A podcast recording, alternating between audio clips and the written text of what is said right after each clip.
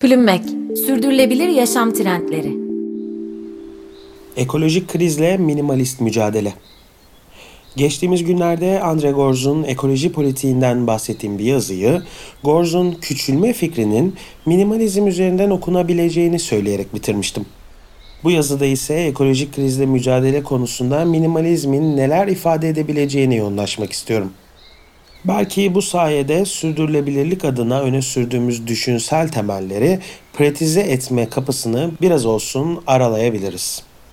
Minimalizm nedir? Minimalizm nedir sorusuna genel geçer tanımlar getirmenin bu yazı özelinde işe yarar olacağını zannetmiyorum.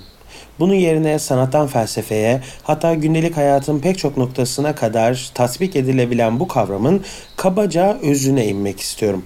Aslına bakarsanız minimalizmin bir akım olarak biçim fetişizmine karşı özün ön plana çıkarılması fikriyle ortaya çıktığını söyleyebiliriz. Yani kısacası minimalizm esasın usule öncelenmesidir. Tabii minimalizmde esas olanın ön plana çıkarılması, özün parlatılmasından ziyade usulün, yöntemin yahut biçimin bir bakıma değersiz kılınmasıyla yapılıyor.'' İşte bu savın bir bütün olarak minimalizmi anlamanın anahtarı olduğunu söyleyebiliriz. Örneğin gemi figürlü güzel bir yağlı boya tablo düşünelim. Bu tabloda sergilemeyi arzuladığımız şey fırtınada kalmış bir geminin verdiği korku hissi olsun. Bu noktada yağmurlu hava, dalgalı deniz ve gemi dışındaki hemen her detay vazgeçilebilirdir. Mesela geminin ne bandıralı olduğu artık pek de önemli değildir. İşte bu örneği bütün tüketim alışkanlıklarımıza rahatlıkla uyarlayabiliriz. Arzularımı ne şekillendiriyor? Satın aldığım bir meta ile ilişkilendirdiğim ihtiyacım tam olarak nedir? Birey olarak tüketim faaliyetlerindeki tatmin olma noktam neresi? Tüketim alışkanlıklarım hangi esaslara dayanıyor? Minimalizm ne olmasa gerek? Minimalizmin kendi içerisindeki sürdürülebilirliğini ve minimalizmin sürdürülebilir hayat üzerindeki rolünü anlayabilmek için minimalizmin ne olmadığına karar verebilmek de oldukça önemli. Ne de olsa her türlü dışlama bir tür belirlemedir. Tüketim kavramı üzerinden gidecek olursak minimalizmin kapitalist sistem karşısındaki konumlanışına ayrıca bakmamız gerekiyor. Kapitalizm kendi varlığını devam ettirebilmek için sürekli tüketim eğilimi içerisindeki kitlelere ihtiyaç duyar. Bu eğilimin devamlılığı da tüketim çılgınlığı olarak tabir edebileceğimiz şeyin normal, doğal ve hatta içgüdüsel olduğu inancının pompalanması ile mümkün kılınıyor. Burada tüketim hızının artırılması ve alanının genişletilmesi için arzu nesnesi haline getirilmiş metalar bir ihtiyaç olarak pazarlanıyor. Minimalizm ise bu anlayışın taban tabana zıttı olarak karşımızda duruyor. Temel olarak bu kavram ihtiyacını hissettiğimiz şeylerin daha az şey tüketilerek karşılanması diskurundan yola çıkıyor.